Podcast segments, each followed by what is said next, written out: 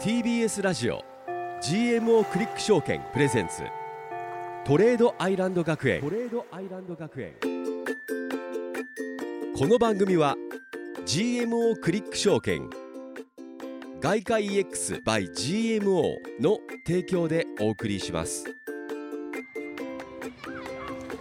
さあ今日も生放送でお送りしていくトレードアイランド学園投資についてバリバリ学んでいくぞよしレッツゴーあ、レッド吉田君、あ、じゃなかったリスク吉田 君、おはいよやいやあのね私もあの申し訳ないけども、この間の失敗を踏まえて、えー今週というか先週から今週にかけては、何もやってませんう。 え、トレードしなかったの？我しなかった我慢した慢できたのよ、我慢ね吉田厚物にこりでナマズを吹くです君。もうなん本か当にことわざ言ってる。ちょっと頭良さそ うだぞ、今週の吉田君は。今日学んでまたちょっとねスタートしようかなと思ってますじゃあ今日もいっぱい勉強しに行こっか。行こうかよしレッツゴー TBS ラジオ GMO クリック証券プレゼンツトレードアイランド学園この番組は YouTube でも同時配信中 GMO クリック証券プレゼンツトレードアイランド学園ここは個人投資家を目指す皆さんのために具体的な投資のノウハウを学ぶ学園ですツイッターは「ハッシュタグトレアイ学園」先生への質問はトレアイアットマーク TBS.CO.JP TOREAI アットマーク TBS.CO.JP までお送りください起立礼着席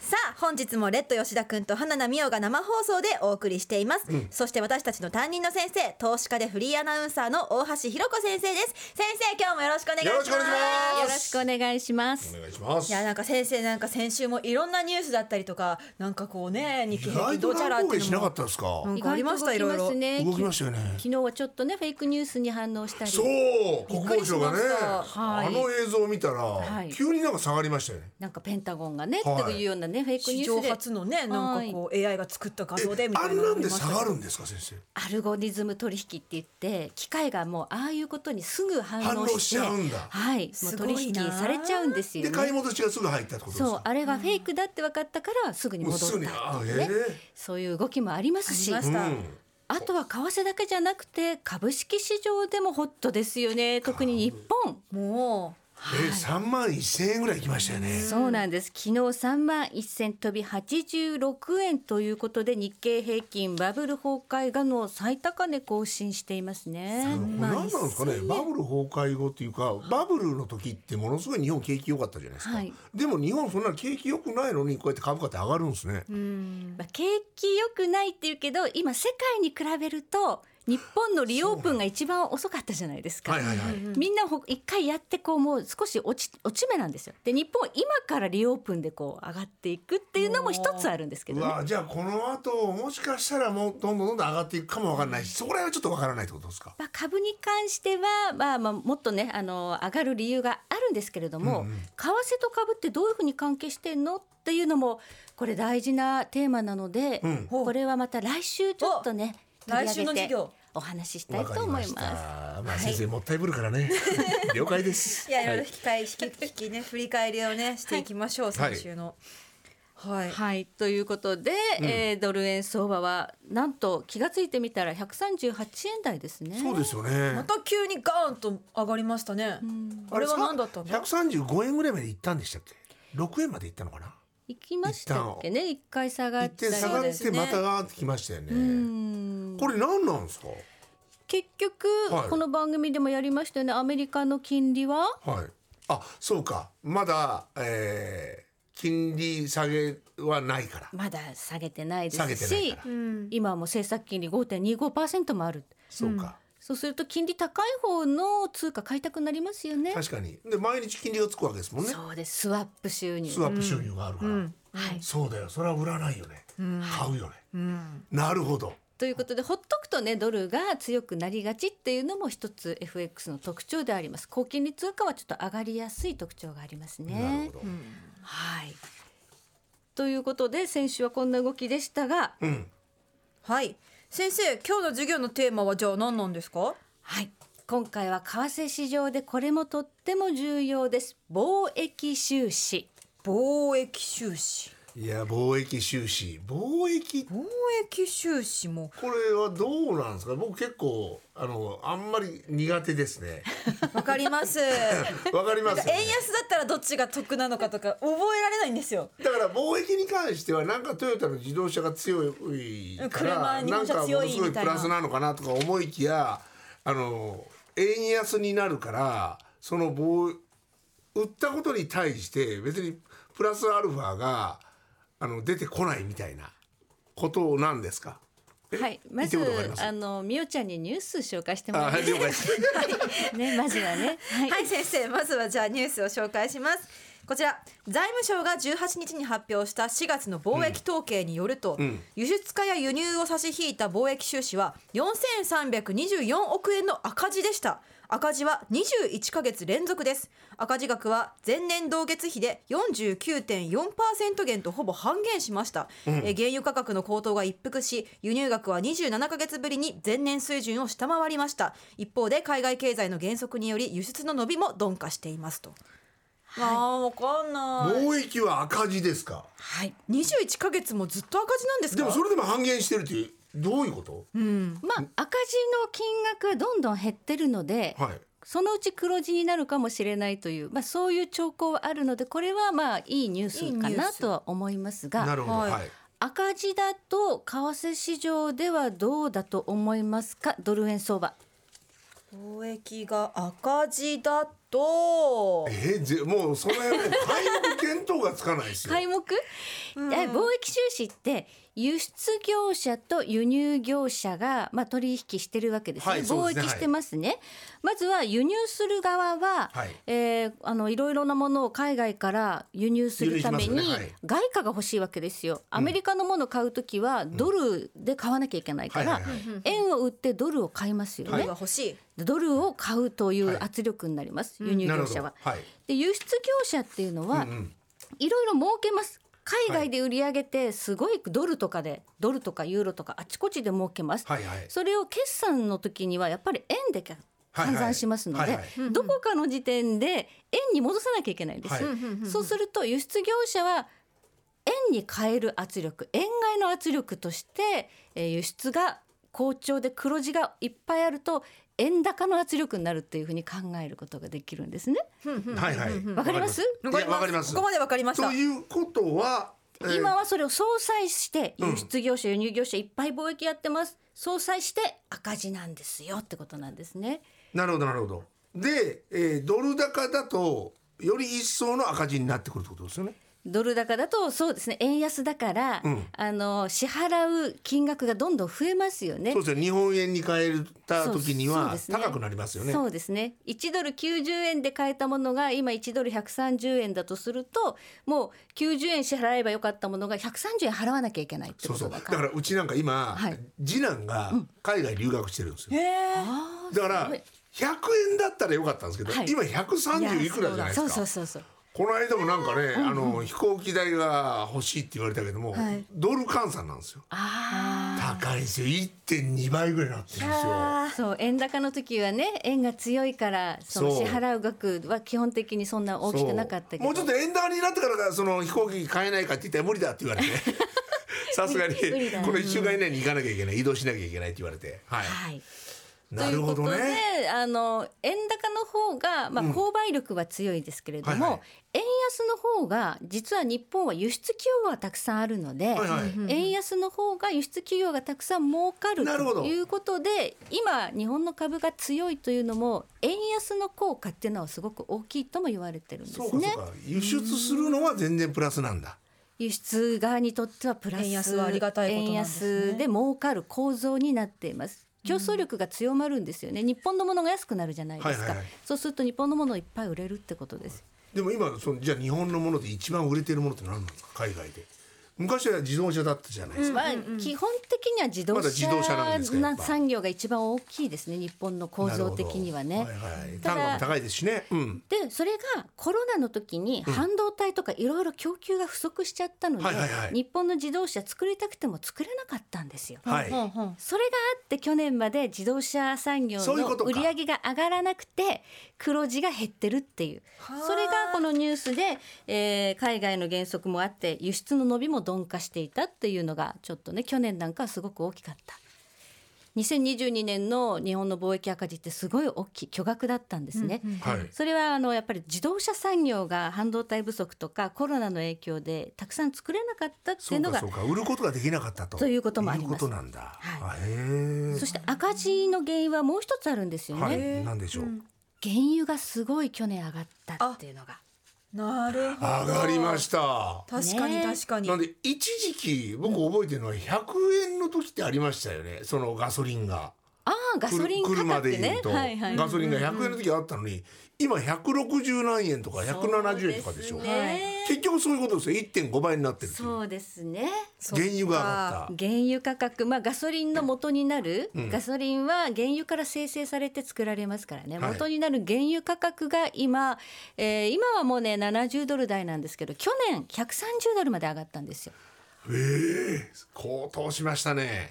そうすると130ドルにまで上がった原油を日本は買わなくちゃいけないそうですよねそうするとたくさんお金払わなきゃいけないでしょ、はいはいドル買ってはい円売って、んそれが円安ドル高の要因にもなるそうかしそれもなんだ赤字の拡大ってことにもつながってるってことなるほどね分かった分かったなるほどそういうことかはい世界情勢ですそんねな大きく貿易っていうのでもこんなに関わってるものなんですねすそうごいワールドワイドに円なん安で円俺貿高って関わって易るな会社だけがそれ気にしてりゃいいのかなとか思ってたんですよ 違うんですね為替にもすごく影響あるんですよでも赤字が減って黒字になっていくともしかしたらこれは、えー円高要因になってくるかもしれないのでそこはポイントとして覚えておきましょこの後円高になる可能性もなきにしもあらうずもうちょっと長い目で見たらね長い目で見たらはい貿易の統計も引き続き要チェックということですねそうですね先生ありがとうございますありがとう後ございました半もよろしくお願いします、はいトレードアイランド学園本日の一曲は X でワイルドシングでしたさあ生放送でお送りしておりますトレードアイランド学園ここからはこれから FX を始めたい人向けのトレアイ学園 FX 実践編です FX のキーワードを大橋先生に解説してもらいたいと思います本日のキーワードは先生何ですか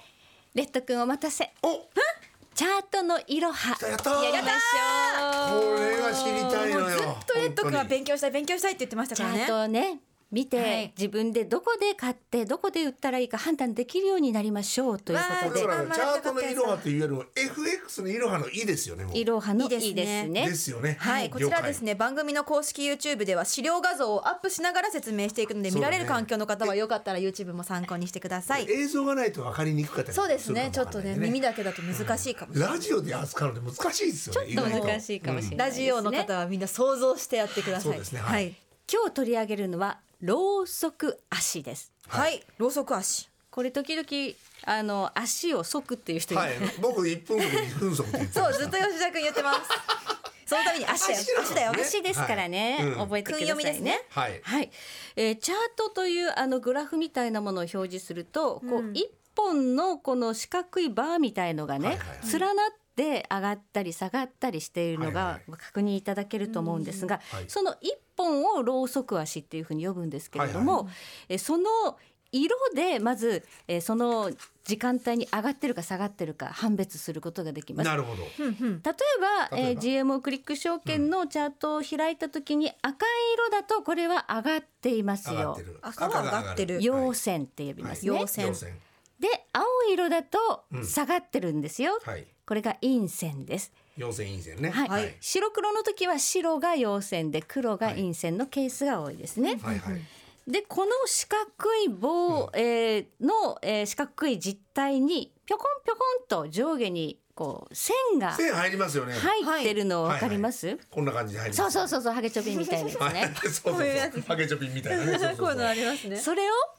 ひげと呼びます。おへえひげひげって言うんだ、はい、うんうん上にあるのが上ひげ、はい下にあるのが下ひげ。なるほどなるほど、はい、ほうほうほうでそれで一本のろうそく足って構成されているんですね。ほうほううんうんこれの意味なんですが、えーたくさんの情報がここに詰め込まれています。ほその日の例えば日足を見たとしましょう。はい日足のチャ冷ーやトしてでる一日一日って一ことですか日一はい日、一日一本このろうそく足を描くことができます。はい一日のうちに始まったのがいくらか、うんうん終わったのがいくらかその日に一番高かったのがいくらか一番安かったのがいくらかこの一本に情報が詰め込まれてるんですね。はい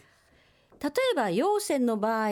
この実体と呼ばれる四角いとかね真ん中のボディはね、いボはデいィはいボディの下のところはい赤いボディの下のところが始まり値です。始まり値なんですか始まり値最安値ではなくて始始ままりり値なんです、最安値はヒゲの下のとこ、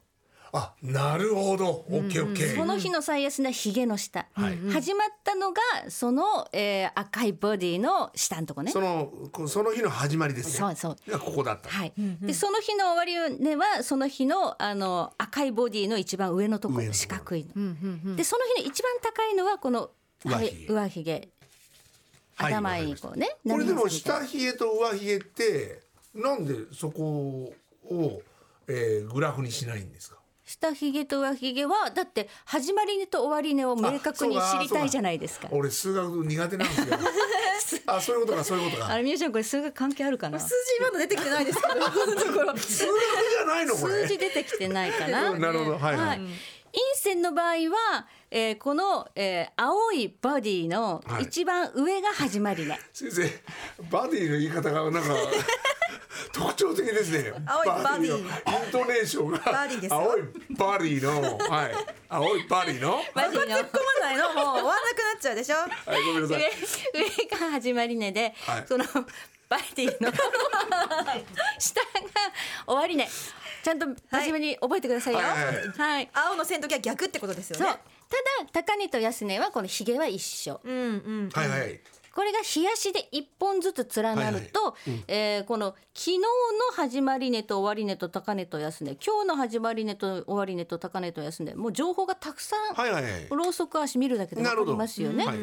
でこの陽線という赤いバディがつながっている、いやもうもう OK です OK ですはい 強いなって思いますよね。陽線つながいっぱいこう出てるとあこれ強い相場だなって思いますよね上がってるわけだから赤がいっぱいあるとそうですよねそう、確かに右肩上がりだとなんとなくそっちの方に引っ張られてるのかなって思いますねそう赤そう赤いのがずっとつながっはいはい連なっていくわけですよ。で途中で青いのがこうぴょこんと出て出る今度は青いのが連なっていったりとか、はいは赤いのと青いのと交互に出たりとか、はいはいこれ陰線と陽線が、はいはいこう交互に出たりとか、まあ、いろんなパターンがあるんですけれども、えーそのこの実体がこう、ね、短い時と長い時と、はいいはいろいろあるんですよこの実体の長さとかね。はいはいはいでこの長さが短いとあんまりその日一日動かなかったなっていうのが分かりますよね。はいはいこれがすごい長いのが出ると、はものすごい乱高下してはいはいもう売る売りと買いがこうぶつかり合ったんだなっていうのが分かりますよね。はいはいはいわかりますそれで、えーこれが今強い相場なのか弱い相場なのかっていうのをローソク足見るだけでなんとなく見えてくると。なるほどねそこでこう戦ってる幅が広ければ広いほそうどですそうであの強いか弱いか、はい次で分かるってことですねそまた違いますうですね。まあその次でもわかります。あのローソク足がつながってこうね、あのはいはい上がっていく時もあるんですけど、ポーンって飛ぶ時あるんですよ。はいここ何にも連ならないでいきなりこう窓みたいに開いて、えそんなのあるんですかありますよ。そういうの窓開けっていうんですよ。窓が開いてポーンと高いところで始まったいりきなり上昇トレンドに行くみたいなもんですそういう時もある。で逆にポーンと下から始まる時あるんですよ翌日終値がここだったのに陰線で終値ここだったのに翌日ここから始まっちゃったそれって思いっき思いっきり売られてるってこそとうなんでですすかへそういうこともあるのでなるほどえーその強さ相場の強さ弱さっていうのはこのローソク足一本一本から、はいでそれが連なっているという状態から、トレンドというか今の力の勢力を判断することができる。今日足で説明しましたけれども、これはもう月足とか週足とか4時間足とか1時間足とか15分足とかいろんな時間軸でチャートっていうのは見れることができますので今短い時間軸で短期的に強いのか長い時間軸で長期的に強いのか弱いのかこのローソク足チャートを見ることでこれ大体データってはい似通ったものなんですか、極端に言えばこういった感じで伸びていくような傾向がある時には上昇トレンドなんだとか、はいこういった感じで日足が、えーあ青色になってくると下降トレンドなんだみたいなこういうのちょっとなんを、かね、癖みたいなローソク足のはいパターンを分析する坂田五法っていうのがありま来してた来た来た来た、はい坂田さん出てきたはい坂田五宝あの坂田 さん坂田 さんあの坂田さんじゃないの俺の知ってる坂田さんじゃない、 このローソク足のこのあの出現のパターンとか、えーその関係性とかで、えーこれが相場の転換点だとかうん、なるほど強いとか弱いとかっていうものを奥義として、えーチャート分析で、えーまあ、昔からそういうのは伝わっているものがあります。っていうことはなんか癖があるんですね癖はあります要は野球でいうシフトですよ O シフトおー O さんはもう引っ張りしかできないからほうほうほうほうもうレフトの方向には飛ばないんですよあだからあーレフトに守らないんですよサードがショートぐらいにいるんです極端に言えばほうそういう人はあれ分かんなかった 先生がピンときてないどうするピンとき私ても生野球あんま知らないのみよちゃんピンときたかな分かるなんかちょっと分かりましたよ分かったでこの人だったらレフト行かないだろうなみたいな癖予が想を立てれる癖ってことですよねなるほどそだからチャートの癖も一緒ですよ多分きっうとそのスイングがそういう軌道の癖なんですなるほどなんでほぼそっちには飛ばないから守るところをちょっと変えようかっていうだからきっと赤が三個並んだらそそうそうそうとかそういう癖ってことでしそうょ赤三平とか青三平となんすかかいろいろあるんです三平が坂田さんが考えてるんあですよとはあの十字線とかね十字線すごい高いところで十字線いいじゃ実ないですか体がない時があるんですよバディがない時があるんですバディがない時もあるのバディがない時バディがない時もあるもっと勉強したいよ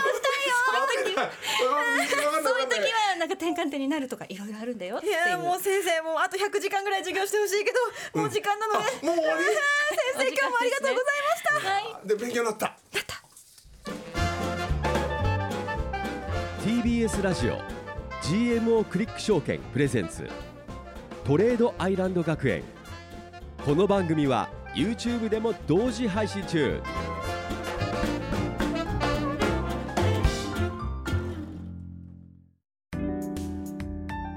ここで GMO クリック証券からのお知らせです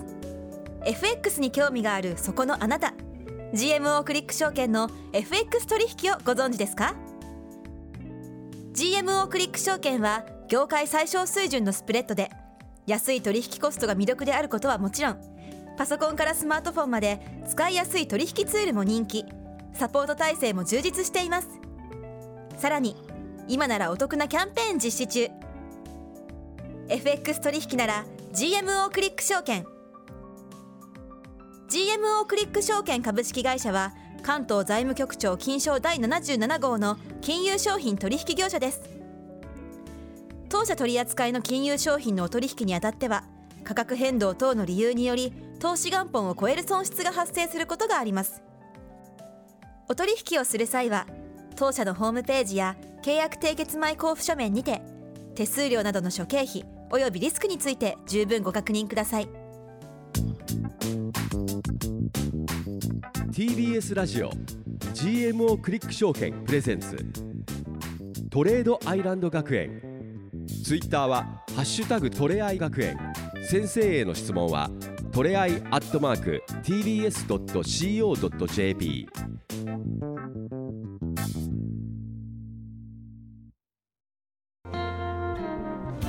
TBS ラジオ GMO クリック証券プレゼンツトレードアイランド学園レッド吉田君と大橋ひろ子先生そして花名美桜が生放送でお送りしてきたトレードアイランド学園、この後は居残り補修の様子も YouTube ライブで配信しますのでぜひ TBS ラジオ公式 YouTube チャンネルをご覧くださいいやもう Twitter のコメントにもバディの言い方が気になって集中できません先生って書いてあ本る当ですよ。そのバディじゃないわバディバディバディ。なんだいつから先生。あれいつから。本今日からです当。普段そんな使わいないいですちょっとあだ名バディ大橋になる可能性ありますよ。バディ先生バディ先生ってなりますよ。いいな私も二つの欲しくなってきたいいなちょっとね説明に熱が入って ダディをああもうねまあでも今日はちゃんと大事なローソク足について勉強しましたからね、はい来週も頑張りましょう、貿易博士とねはい、ははいい、ということでねここまでのお相手は花名美桜とレッド吉田と大橋ひろ子でしたバディでしょまた来週また来週 TBS ラジオ GMO クリック証券プレゼンツトレードアイランド学園この番組は GMO クリック証券外貨 EX by GMO の提供でお送りしました TBS ラジオ GMO クリック証券プレゼンツトレードアイランド学園ツイッターは「ハッシュタグトレアイ学園」先生への質問はトレアイアットマーク TBS.CO.JP までお送りくださいさあここからはトレードアイランド学園の放課後延長戦でございます TBS ラジオ公式 YouTube チャンネルのみでの配信となりますよろしくお願いします引き続き大橋ひろ子先生と一緒ですよろしくお願いしまいすやーまさか今日あだ名が決まるなんてね 先生のバディ大橋先生よろしくお願いします、バリーバリーは先生ねはい、えもうでもこれで絶対にローソク足のこと忘れないですよでもその先ほどもあのーコメント来てましたけれども、はいあのー発音が気になりすぎて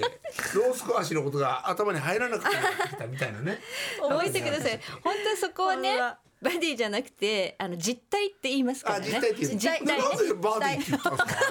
あれ先生それ気になるよ先生なちょっとカッコつけた今熱くなっちゃっバてディ ローソク足よりもバディの方に集中してしまったって書いてありますあでねコもまあメンまあトそうそうだよね12歳までアメリカいたからね先生は ねあいてないよなんで嘘の経い験や英語全然わかんないですよはいちょっとかっこいいかなと思ったんですけどねこうバディとヒでロも、そのなんだろうあのろうそく足ってものすごい大事なんですよね大事ですその読み方というか大事ですそこをだから今回え延長戦放課後でちょっといろいろともうちょっと深掘りしたいなと思うんですけど、そうちょっと聞きたいなと思うんですけど、ローソク足まあだからその長いのを大陽線って言ったりしますうんうん大陽線大きいね陽線がつはいいはたいそれ大だよ陽く聞く大陽線大陽線うん株とかでもありますよね大陽線が、あ株株の、株のなんかえー株のろローうそスく足ね大陽線がついたからとかそうね大陰線っていうのもありますねはいはいはいそういうものがつく時っていうのは例えばその上がっていった時の天井圏で大陰線がついたらこれはもう相場のもう天井土天間だなっていうふうに判断する人も増える、でもそれってじゃあ1分足3分足5分足、えー、10 15分足20分足とかあるじゃないですか、それによって変わってくるんですね FX の場合はそうですね、どれ見ればいいんですか確基かにね本はねそうですねまあ、その時間軸というものの考え方と自分のトレード手法をきちんと確立するというのはまた次ちゃんとやろうかなと思ってます。おはい時間それちゃんとやらない軸との授業ダメだってことですねそうですね。やっぱ本放送でもやっときたいかなっていう。でも基本どこで買ってどこで売るかっていうことだと思うんですけど冷やしのチャート見てる人は冷やしレベルでのトレードをやってください。ね、あの一日一本しかローソク足立たないわけだから、なんか何日かた立たないと分析できないじゃないですか。はいはいはいはいそうするとこの一本しか立ってないのにどうやってトレードするんですか。はい一日のうちではいはいはい何時間で。はいはいはいはいですよね。うん何時間かの間にしかあのポジション持ってないトレードするんだったらもっと短い足でローソク足がいっぱい出て、はいこのトレンドの分析ができるっていうチャートを見ながらやんなきゃいけないので、なるほど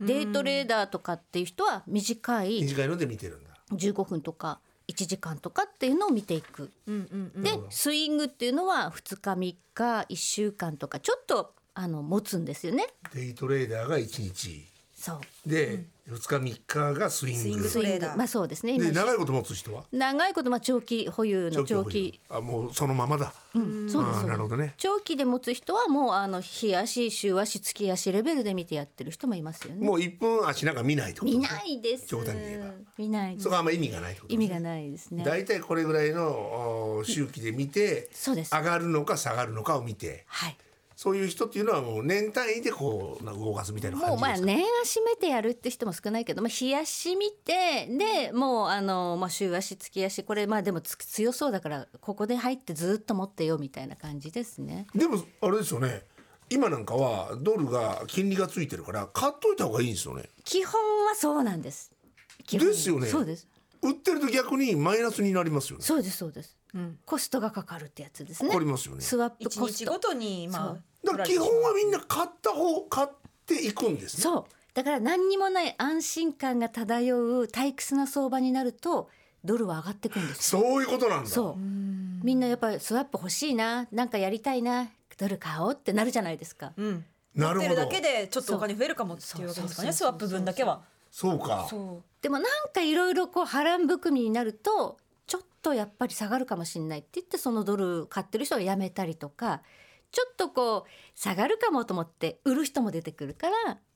必ずしも上がらないなんかこういろんなニュースがあって債務上限も本当はもうちょっと下がるに材料なんだけど、はいはい。なかなかね、下がんなかったです下よがねらないまあまだ決着ついてないつかいら、てないからこれ決着ついたらもしかしたら130円台の前半に行く可能性もある決着つくっていうつき方なんですけどねあーアメリカがやっぱりデフォルト認定されるみたいなことがもし起こったら下がると思います、なさるほどリスクオフでドルそうなんだうんはい、その辺はちょっとなんか準備しとかないとダメなそんうでですすねねでも何もなかったら上がっちゃうかもしれないやっぱりドル買いでよかったんじゃんっていうことであなるほどねいやーもう先週から今週にかけてもいろんなそのね要人の発言で結構上がったり下がったでりもすそるれんっですかて結局は、はいその、えー、ろうそく足に影響してくるってことですよねそうですねもろこういうことがあったから上がってきてこういうことがあったから下がってくる、でも、えー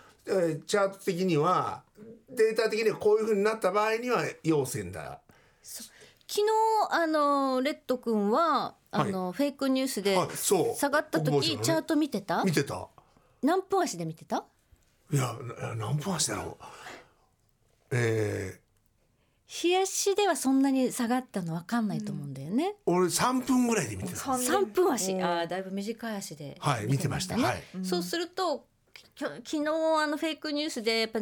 60銭な7080銭ぐらい下がったのかな、はいはい下がったからガツン結そうガ構ツンってねで大きく下がったように見えますけど冷やしで見るとそんなでもないんですよねそうか多分それは多分ヒゲ多として分多分ひげぐらいにしかなってないんですよこうこうなってるそうかあんまりじゃあ気にしなくていいチャートの部分で言うと元に戻ってる戻ったからね、はいはいそのままずーっと下がり続けてたらスイングの人はあんまり気にしなくていいってことですねそうですねもうそうそういうことにだなからるもしその戻ってないで下がり続けてたらヒゲではなく実践になっていたよってことですよねそうバディになってバディバディあ間違えた実践じゃないバディにそうバディバディになってバディで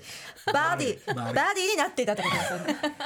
中学3年生までアメリカにいたからどんフどんェイクニュースフェイクニュースさっきからどんどん経歴ド詐ル称がが暴落するわよそんなこと言ってるとはい、いやメッセージ読みたいと思います。えさっきのほらあの野球のなんだっけ、おおお王さんのね王さんの王王シフトうんの件についてだと思いますけど、まうあん女子は野球ピンとこないって書いてある。確かにね本当にね、わかんないですよね。そいうやびっくりした王さんね王さんってちょっと時代ももうちょっと前の野球の、今大谷とかだからいや大谷シフトにしようかなと思ったんですけれどもやっぱ代表的なのは王さんじゃないですかどちらかというと、はい、やっぱ世界記録ですから世界ね記と録思った思ったんですけれどもダメでしたまさか孤立無縁になるとは思わなくてそれ もきょとん4と人しいてまるのしにたあ1人なのみたいいやなすげえ王貞治さんですよね知ってますさあそうですはい本当に知ってますか先 知生って。ます知ってます知ってるけど、いまいちななな打った人ですよね一本足だあ一般人そうそうそ一分足、 一分足う一分足の方じゃない一本足一分一本足一本足じゃない全然違 うよ確かにその大陽線になったらなんとなく王さんの一本足似てるかもわかんないけど大陽線な感じじゃないですかそうあのバディはねバディは一分足だほじゃないんですよ一ね。本足だねうまいこと言ったね今ねそうでもだからその癖はなんかあるのかなとは思っていや確かてにそうそのチャートのねスそポーのツチねャートの癖のデータをいっぱい持ってれば持ってるほどなんとなくああこういう局面はもしかしたら買いなのかなとか売りなのかなってなんか分かってくるんでだからデータ野村ノートですよねいわゆる野村監 督の高田五法ってことですか野村ノートが。またや野球で例えちゃった。みんなみんななんはかいデータ野球っす。なるほどね。野村さんね。そうデータ野球。ああ、じゃあ坂田五宝。坂田五法です。坂田高校をですね、はい本当に。坂田五法ってすごいですね。考えてみたらもう連。綿とそのねチャート分析がもうその江戸時代に生まれた日本のろうそくやしすキごいよャンドルスティックがこれはもう本当に坂田五法でこう伝えられているわけですよ。だからそれが結局は、えーその AI の中に組み込まれて AI はね坂田五法でやってないと思うんだけど違うんですかあそうそうの入ってないキーワードでもう売ったり買ったりしてる、い例えばへーなんかもう利上げだとかなったらバーンとこう動くし動くんだであの爆破とかねテロってなったらバーンまとあ下だがからるとか,、でもそれも要はその AI の中に学習として入れればそうなった時に下がるんだよ上がるんだよみたいなの入れとけばなんとか自分なりの AI が作れるみたいな感じないですかうんまあそれをそれで検証してねあの株で取引したっていうケースもあの自動取引でやったってケースもまあああるんですけどねで。も難しいですかやまあっぱりさすがにかんさすがにそれ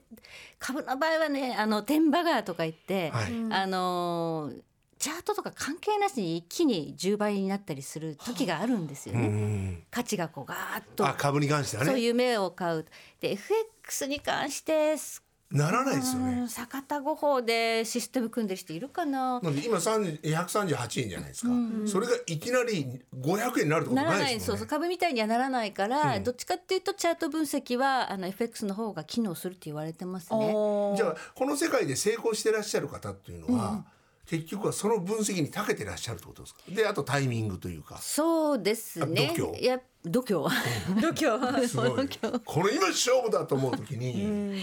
でもその確かにあのトレードのメリハリがすごく重要で、万全といつも同じ金額とか同じレバレッジでやってる人よりも、普段は分かんない時はやらないとか、ちょっとしかやらないとか、でここぞっていう時にドンとレバレッジちょっと上げるとかいう人の方が勝率というかあの勝ち組になってる人多いですね。なるほどなるほどな。そうかそうかれもメでもリハリだよねメリハリだからそのメリハリをつけるタイミングが何かっていう時にチャート分析なのかあとはその政治とかファンダメンタル金利がこう金融政策が変わる時とか、まあ、どっちも組み合わせてるケースが多いですねな。るほどねだから勝てるピッチャーもそうですよねまたピッチャーね勝てるピッ勝てるピッチャーチャーもそうなんカでルすピよちゃんもそうなんですだからか。だから下位打線には100%で投げないんですよ下位打線の。はい、ほうほう上位打線な怖いなと思うバッターにはとりあえずあのギアちょっとワンギア上げて大谷翔平もそうですよねああそうなのはいそんな感じなんですよなるほどあれ、えあー、もう終わり終わり。ひょとんとしたままもう私終わりですか。早いないいなあでもねたくさん本日もコメントありがとうございますあいりがとやうございますねいやすごいでもたくさんコメントいたいただいてますよ、コメント読まないですか、読みましょううんねちょちょっとだけじゃあ拾わせていただきますね、はいいはいはいや大貞春は一分足 打法本日の学びそういうことです優秀だな優秀です優い秀やいやいや本当にね名言出までしたねもまだまだ我々には学ぶことがたくさんありますかあらねりますよ、もう全然ですよもうさっきお話にも出ました1%けどね次はその時間軸についてのお話だったりとかも来週は勉強していけるとのことなので、はい勉強していきましょうい吉や田そう君ですねだから復習しながらもうどんどんどんどんやっていかないとダメなんで、またそのあ来週やる前にちょっとなんか復習したいですねそうですね、はいなんか円高円安の話もさもうちょっとなんかこうねわかりやすくなりたいですよなんねで円高円安ってそうどっちが円安でどっちが円高だか分かんない時がないそうコメントにも来てましたよ何度覚えても間違うんだけど、どうしたらいいですかひろこさんでガボベン13さんからのコメントもありましたしそうですねだから数字が小さい方が円高っていうのがちょっとこうそう逆なんですよね逆だっていうのがね、ピンとこないんですよね。全えそうだからたたまにここでこう喋ってる時に円安か円高か分かんなくて俺止まる時あるんですよ、 ね、一瞬あどっちなんだ見てる時にそう なんですね。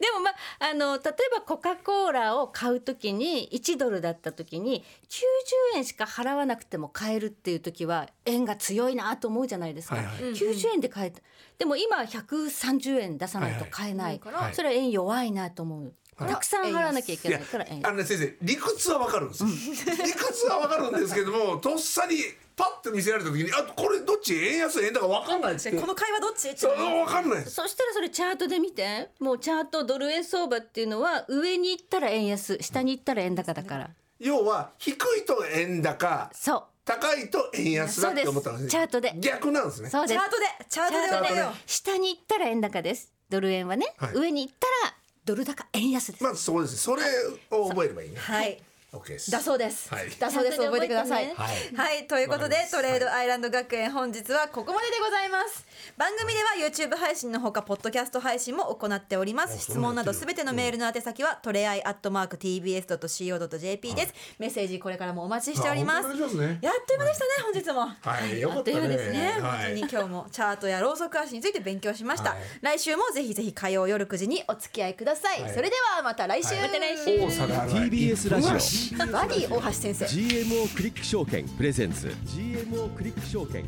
トレードアイランド学園トレードアイランド学園